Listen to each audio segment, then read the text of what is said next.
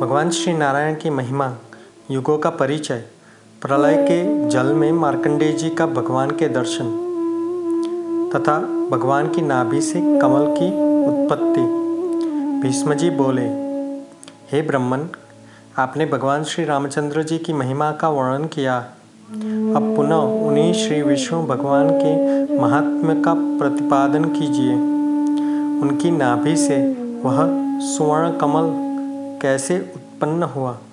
प्राचीन काल में वैष्णवी सृष्टि कमल के भीतर कैसे हुई?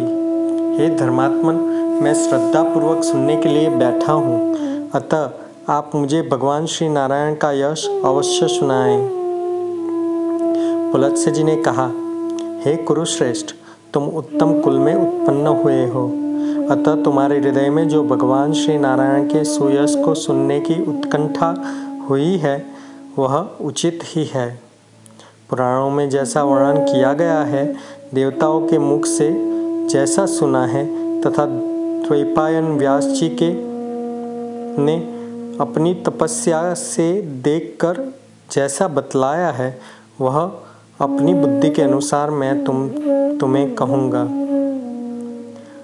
यह विश्व परम पुरुष नारायण का स्वरूप है। इसे मेरे पिताजी ब्रह्मा जी भी ठीक ठीक नहीं जानते। फिर दूसरा कौन जान सकता है? वे भगवान नारायण ही महर्षियों के गुप्त रहस्य, सब कुछ देखने वाले और जानने वाले परम तत्व, अध्यात्मवेत्ताओं के अध्यात्म, अधिदैव तथा अधिभूत भी है। वे परम ऋषियों के परम ब्रह्म हैं। वेदों में प्रतिपादित यज्ञ उन्हीं का स्वरूप है। विद्वान पुरुष पुरुष उन्हीं को तप मानते हैं। जो कर्ता, कारक, मन, बुद्धि, क्षेत्रज्ञ, प्रणव, पुरुष, शासन करने वाला और अद्वितीय समझे जाते हैं, जो पाँच प्रकार के प्राण, पाण, अपान, व्यान, उदान और समान ध्रुव एवं अक्षर तत्व है, वे ही परमात्मा नाना प्रकार के भावों के द्वारा प्रतिपादित होते हैं। वे ही परम ब्रह्म हैं तथा वे ही भगवान सबकी सृष्टि और संहार करते हैं। उन्हीं आदि पुरुष का हम लोग यजन करते हैं, जितनी कथाएँ हैं और जो जो श्रुतियाँ भी है जिसे हम धर्म कहते हैं, जो धर्मपुराण पुरुष है और जो विश्व तथा विश्व के स्वामी हैं, वे सब भगवान श्री नारायण के ही स्वरूप माने गए हैं। जो सत्य है, जो मिथ्या है, जो आदि, मध्य और अंत है, जो सीमा रहित भविष्य है, जो कोई चर, अचर प्राणी है तथा इनके अतिरिक्त भी जो कुछ वस्तु है, वह सब पुरुषोत्तम नारायण ही है। हे कुरुनंदन चार हज़ार दिव्य वर्षों का सत्ययुग कहा जाता है।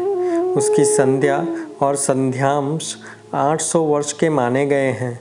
उस युग में धर्म अपने चारों चरण में मौजूद होता है और अधर्म एक ही पैर से स्थित होता है। उस समय सब मनुष्य सर्वधर्म स्वधर्म परायण और शांत होते हैं। सत्ययुग में सत्य पवित्रता और धर्म की वृद्धि होती है। श्रेष्ठ पुरुष जिसका आचरण करते हैं, वही कर्म उस समय सबके द्वारा किया जाता है। हे राजन, सत्ययुग में जन्मतः धार्मिक अथवा नीच कुल में उत्पन्न सभी मनुष्य एक ही प्रकार का धर्मानुकूल वर्ताव करते हैं। त्रेता युग का मान तीन हज़ार दिव्य वर्ष बतलाया गया है। दिव्य वर्ष मानी ब्रह्मा जी का वर्ष। उसकी दोनों संध्याएँ 600 वर्ष की होती है।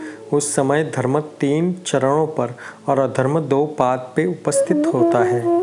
उस युग में सत्य का एवं शौच का पालन तथा यज्ञ यज्ञादि का अनुष्ठान होता है। त्रेता में चारों वर्णों के लोग केवल लोभ के कारण विकार को प्राप्त करते हैं। वर्ण धर्म में विकार आने से आश्रमों में दुर्बलता आ जाती है। यह त्रेता युग की देव निर्मित विचित्र गति है। द्वापर में 2000 वर्ष, दिव्य वर्ष का मान होता है। इसकी संध्याओं का मान 400 वर्ष बतलाया जाता है। उस समय प्राणी रजोगुण से अभिभूत होकर अधिक अर्थपरायण, शठ तथा दूसरों की जीविकाओं का नाश करने वाला तथा शूद्र होते हैं। द्वापर में धर्म दो चरणों पे और अधर्म तीन पाद पे उपस्थित रहता है। दोनों संध्याओं सहित कलयुग का मान एक हज़ार दो सौ दिव्य वर्ष है। यह क्रूरता का युग है। इसमें अधर्म अपने चारों पादों से और धर्म एक ही चरण में उपस्थित होता है। उस समय मनुष्य कामी, तमोगुणी तथा नीच होते हैं। इस युग में प्राय कोई साधक, साधु या सत्यवादी नहीं होता। लोग नास्तिक होते हैं, ब्राह्मणों के प्रति उनकी भक्ति होती नहीं और सब मनुष्य अहंकार से वशुभित हो, होते हैं। उनमें परस्पर प्रेम प्राय बहुत ही कम जाना जाता है। कलयुग में ब्राह्मणों के आचरण प्राय शूद्रों के समान ही हो जाते हैं। आश्रमों का ढंग भी बिगड़ जाता है। यह युग का अंत होने को आता है। उस समय तो वर्णों के पहचान में भी संदेश हो जाता है। कौन मनुष्य किस वर्ण का है, यह समझना बहुत ही कठिन है। वह भी बारह हज़ार दिव्य वर्षों का एक समय च... एक चतुर्युग चौकड़ी कहलाता है। इस प्रकार के हज़ार चतुर्युग बीतने पर ब्रह्मा का एक दिन होता है। इस प्रकार ब्रह्मा की आयु जब समाप्त होती है, तब काल संपूर्ण प्राणियों के शरीर की आयु पूरी हुई जान जगत का संहार करने के लिए महाप्रलय प्रारंभ करता है। योग शक्ति संपन्न सर्वरूप भगवान श्री नारायण सूर्य रूप होकर अपनी प्रचंड दिव्य किरणों से समुद्र को शोक लेते हैं। तदंतर श्री हरि बलवान वायु का रूप धारण कर सारे जगत को कंपाते हुए प्राण, अपान और समान आदि के द्वारा आक्रमण करते हैं। ध्राणेन्द्रिय का विषय ध्राणेन्द्रिय तथा पार्थिव शरीर, यह गुण पृथ्वी में समा जाते हैं। रसेंद्रिय, उसका विषय रस और स्नेह आदि जल के गुण में लीन होकर जल में लीन हो जाते हैं। नेत्रेंद्रिय उसका विषय रूप और मंदता, पटुता आदि नेत्र के गुण, ये अग्नि तत्व में प्रवेश कर लेते हैं। वागेंद्रिय का और उसका विषय स्पर्श और चेष्टा आदि वायु के गुण में समा जाते हैं। श्रवणेन्द्रिय का उसका विषय शब्द सुनने की क्रिया आदि गुण आकाश में विलन हो जाते हैं। उस प्रकार काल रूप भगवान एक ही मुहूर्त में संपूर्ण लोकों की जीवन यात्रा नष्ट कर देते हैं। मन बुद्धि चित्त और क्षेत्रज्ञ, ये परमेष्टि महा ब्रह्मा जी में लीन हो जाते हैं और ब्रह्मा जी भगवान ऋषिकेश में लीन हो जाते हैं। पंच महाभूत भी उसी अमित तेजस्वी विभू में प्रवेश कर लेते हैं।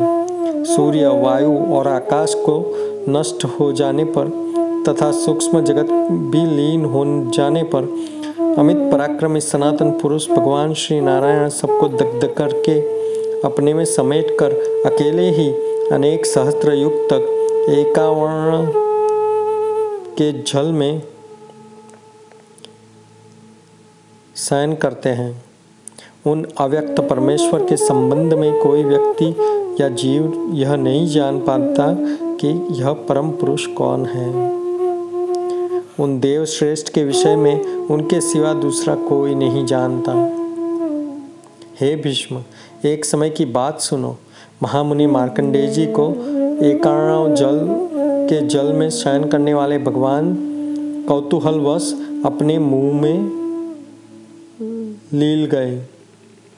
कई हज़ार वर्षों की आयु वाले वे महर्षि भगवान की उत्कृष्ट तेज से उनके उदर में तीर्थ यात्रा के प्रसंग में विचरते हुए पृथ्वी के समग्र तीर्थों में घूमते फिरे। उनको पुण्य तीर्थों के जल से युक्त वन एवं नाना प्रकार के आश्रम वहाँ पर दृष्टिगोचर हुए।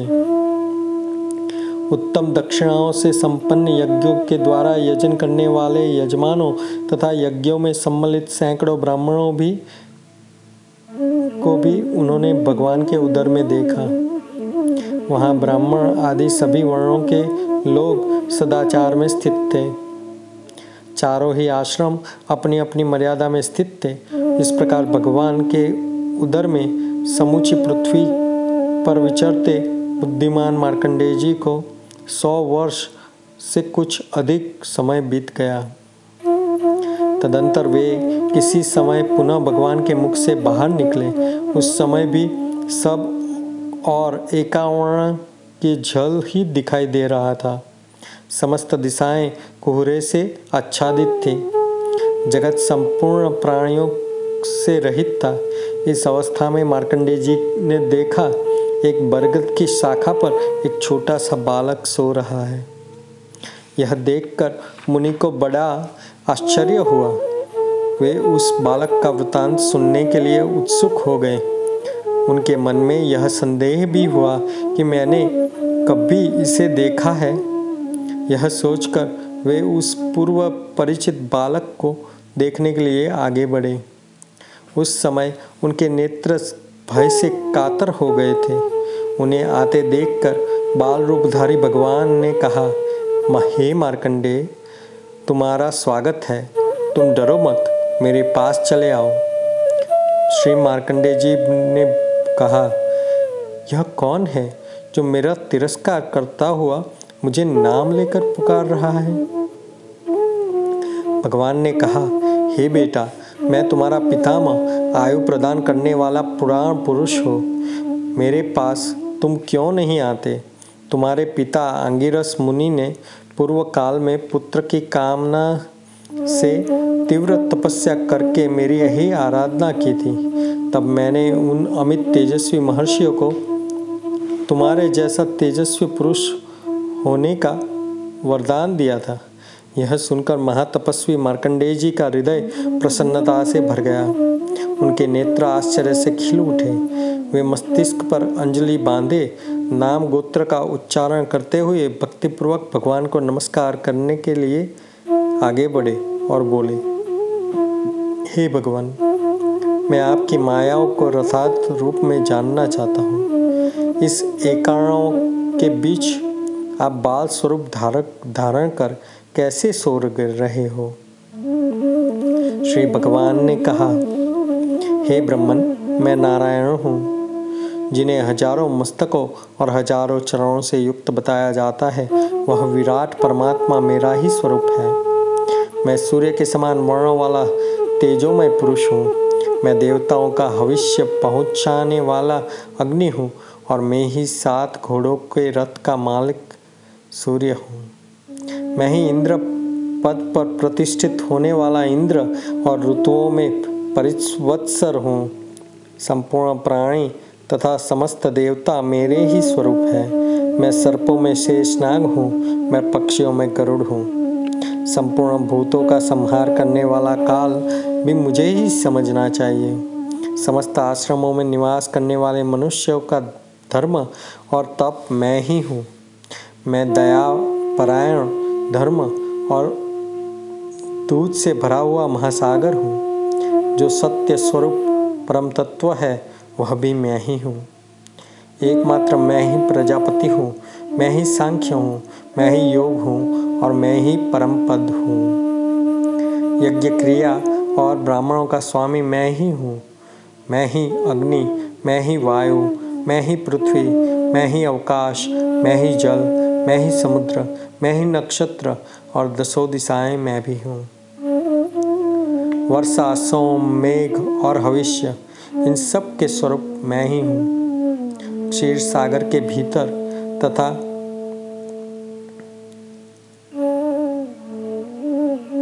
समुद्रगत बड़वाग्नि के मुख में भी ही मेरा ही निवास है।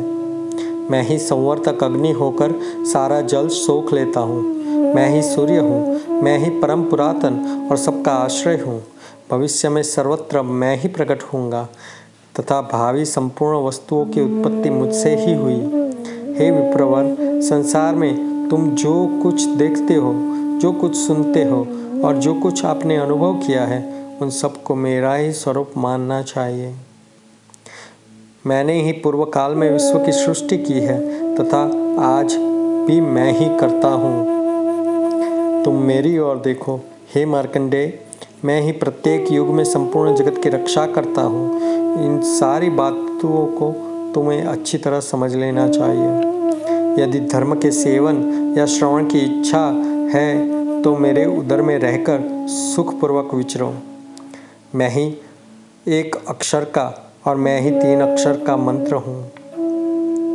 ब्रह्मा जी मेरे ही स्वरूप है। धर्म अर्थ काम रूप त्रिवर्ग से परे ओंकार स्वरूप परमात्मा जो सबको तात्विक दृष्टि प्रदान करने वाले हैं, वे मैं ही हूँ। इस प्रकार कहते हुए महाबुद्धिमान पुराण पुरुष परमेश्वर ने महामुनि मार्कंडेय जी को तुरंत ही अपने मुख में ले लिया।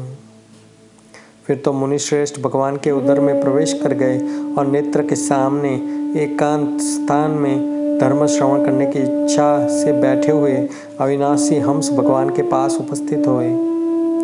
भगवान हंस अविनाशी और विविध शरीर धारण करने वाले हैं।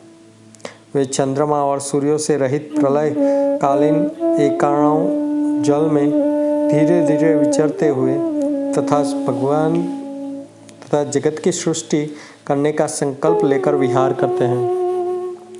तदंतर विमलमती महात्मा हंस ने लोक रचना का विचार किया।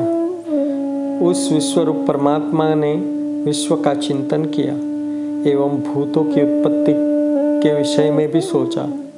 उनके तेज से अमृत के समान पवित्र जल का प्रादुर्भाव हुआ। अपनी परम महिमा से कभी अच्युत नहीं, न होने वाले सर्वलोक विधाता महेश्वर श्री हरि ने उस भगवान